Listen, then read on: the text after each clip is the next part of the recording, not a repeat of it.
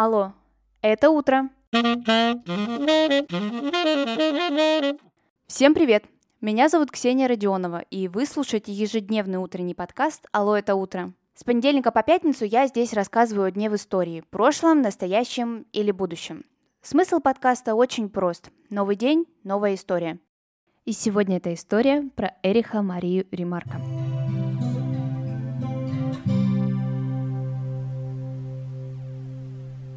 Эрих Мария Ремарк немецкий писатель, родившийся в Германии в самом конце XIX века, является одним из самых ярких представителей потерянного поколения. Интересно, что самым известным романом Ремарка стал самый первый «На Западном фронте без перемен». Писал его Ремарк не на пустом месте. Сам Эрих служил в армии во время Первой мировой войны. Ну и, как понятно из названия, на Западном фронте – Книга стала большим антивоенным высказыванием, и только за первый год в Германии роман разошелся тиражом около полутора миллионов изданий. Цифра эта огромна не только по меркам 20 века, но и сейчас достичь таких прочтений – это огромный успех. Такая известность вызвала небывалые противоречия в жизни самого Эриха Марии Ремарка. Несмотря на то, что поклонников романа было настолько много, нашлись и те, кто роман презирал и считал позором для немецкой нации. Книги Ремарка в Германии начали сжигать, сам автор подвергся гонениям, и с родины ему пришлось уехать. В Германии останется жить его сестра, и спустя 10 лет за ее антифашистские и антигитлеровские высказывания она будет казнена. Скорее всего, такая участь ждала бы и Ремарка, если бы он остался на родине. Вообще, при рождении Ремарку будет дано другое второе имя. Не Мария, а Пауль. В возрасте 20 лет Ремарк потеряет мать и решит почтить ее память таким образом, взяв ее имя своим вторым.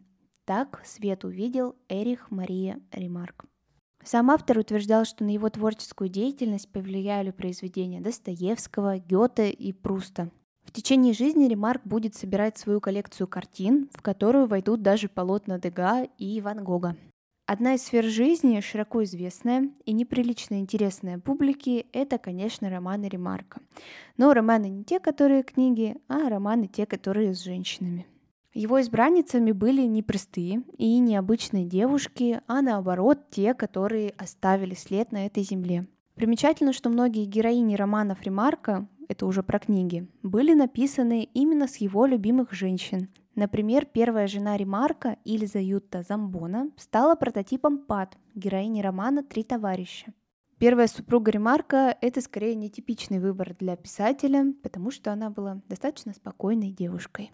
Самым бурным и обсуждаемым выбором Ремарка стала, конечно, голливудская актриса Марлен Дитрих. Познакомились они в 1937 году в Венеции, когда оба уже на своей родине не проживали. Марлен Дитрих тоже была родом из Германии. Широко известен диалог Марлен и Эриха, когда они встретились. Дитрих сказала Ремарку, что не может так молодо выглядеть человек, который написал главный роман того времени.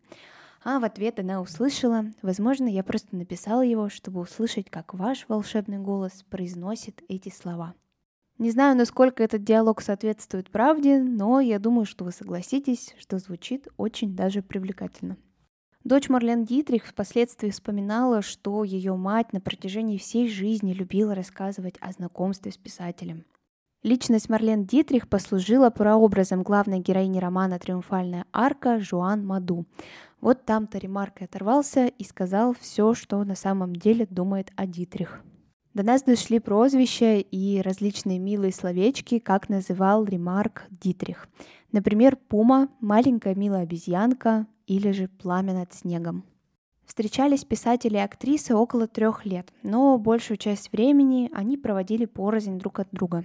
С течением времени Ремарх перебирается к Дитрих в Америку, в Лос-Анджелес, Голливуд, но ничем хорошим этот роман все-таки не заканчивается.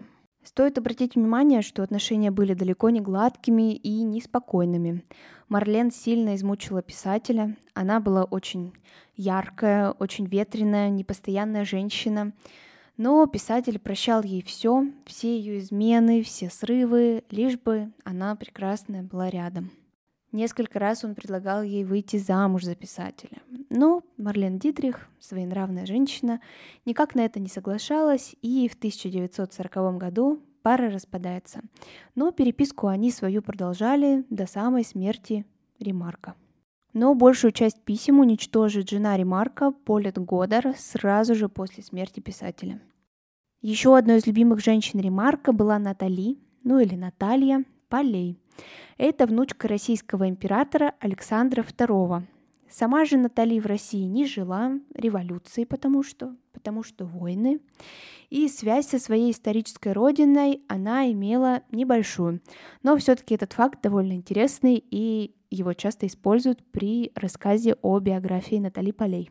Так вот, отношения модели и писателя длились около 10 лет, правда, с перерывами. И сам Ремарк рассказал об этой любовной истории в своем романе «Тени в раю».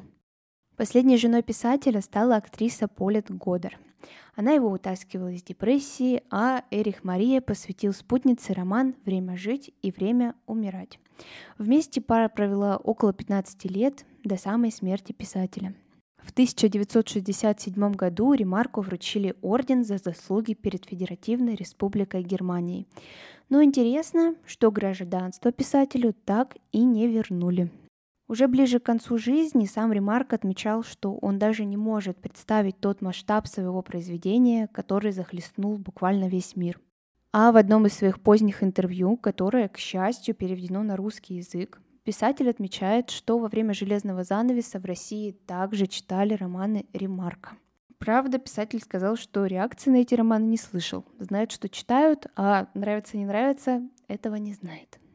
Очень рекомендую посмотреть это интервью, потому что видео всегда передает большую энергетику человека, и я считаю, что это здорово, что такое интервью сохранилось. Ссылку на разговор Эриха Марии Ремарка с Фридрихом Люфтом вы можете найти в моем телеграм-канале «Алло, это утро». Там я всегда оставляю всю визуальную составляющую выпусков. Ссылка есть в описании к этому подкасту или же в Телеграме вбейте «Алло, это утро» и все обязательно найдется. Ну а на сегодня это все.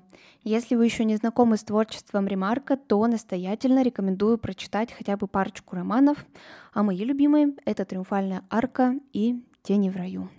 Хорошего дня, услышимся с вами уже завтра. Пока-пока.